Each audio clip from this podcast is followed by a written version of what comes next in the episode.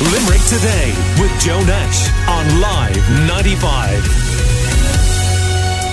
How much food do you waste in your house? If food loss and waste were a country, it would be the third largest greenhouse gas emitting country in the world, apparently. How many times do you throw out unused meat, milk, or bread? Ciara Leahy from the Irish Farmers Journal has been writing about this, and she joins me on the line now. Good morning to you, Ciara. Morning, Joe. How are you? Good. So, make it simple for me, Ciara. It's not just about what we throw out, is it?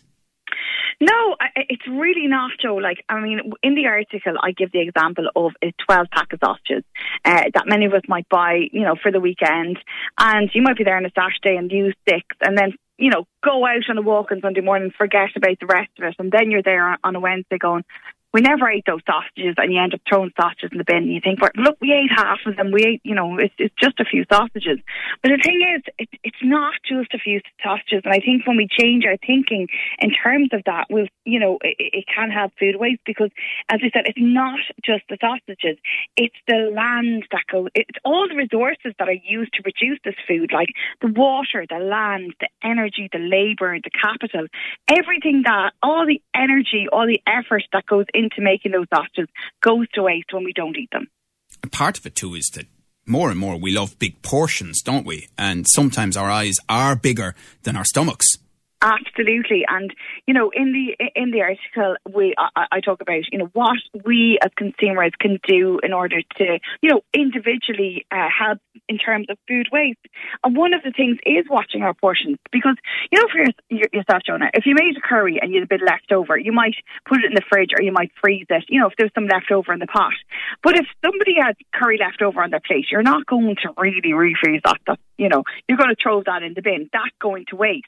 But, you know, so if we keep our portion sizes realistic and, you know, give a realistic regular size portion, I mean, if people are hungry, they can always go back to the pot and get more. Um, but you're not overloading that plate and then throwing it in the bin.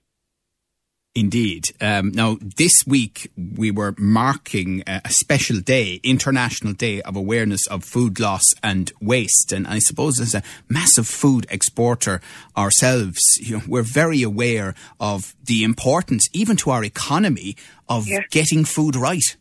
Absolutely. And, um, and you know what? It's funny. There's getting food right and so, and there's getting food wrong and being comfortable with that.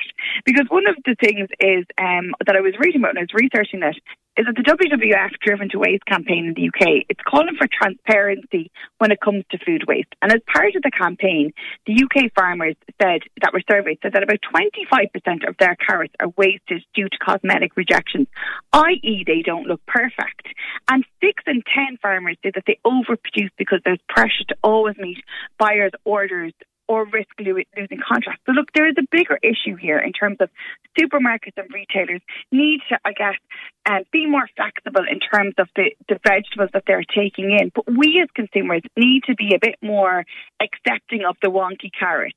The wonky carrots may not look perfect, but they probably taste perfect. And instead of being, them being thrown away just because they don't don't look what we can what we think is the perfect carrot. That is food waste that we really need to get on top of.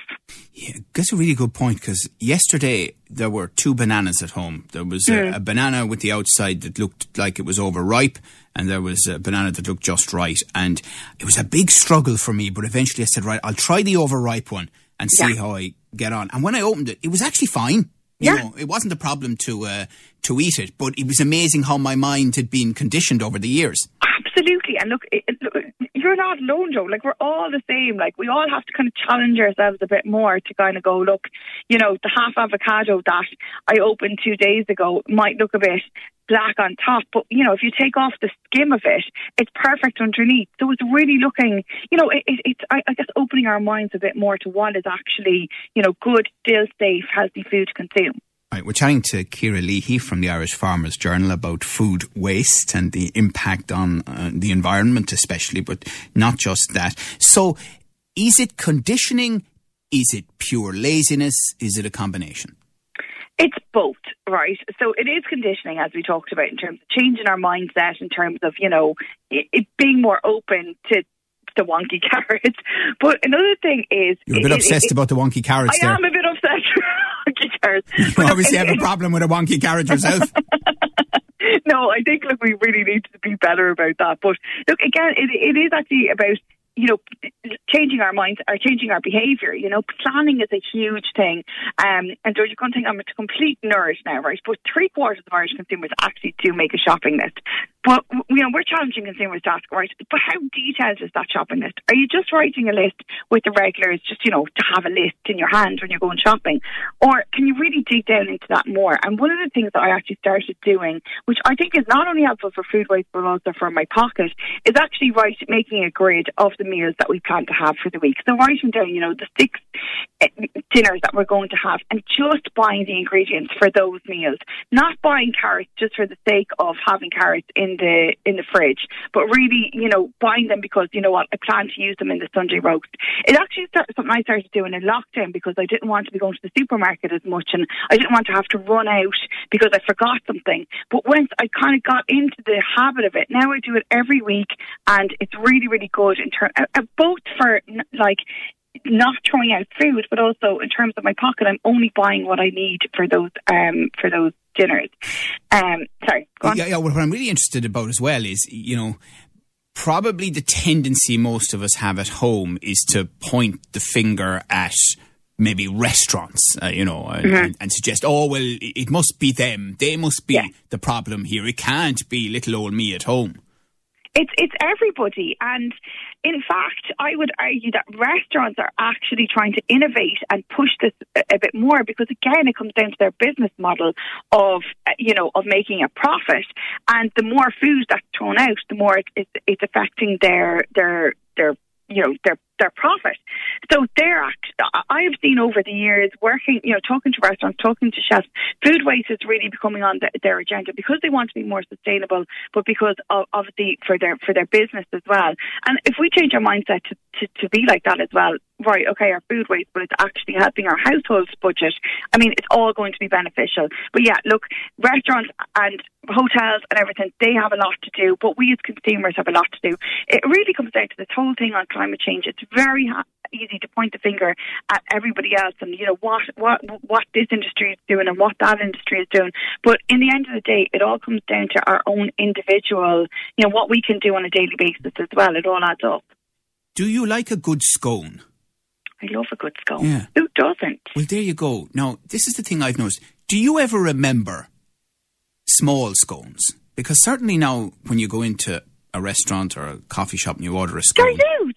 They're massive, aren't Absolute, they? Absolutely massive. In fact, you only really see the small scones now on afternoon tea menus, you know, because yes, there's so much. Yeah, such a great point. Yeah, yeah, but like I'd love to be seeing that they're they're handing out two small scones, you know, instead of one big massive one.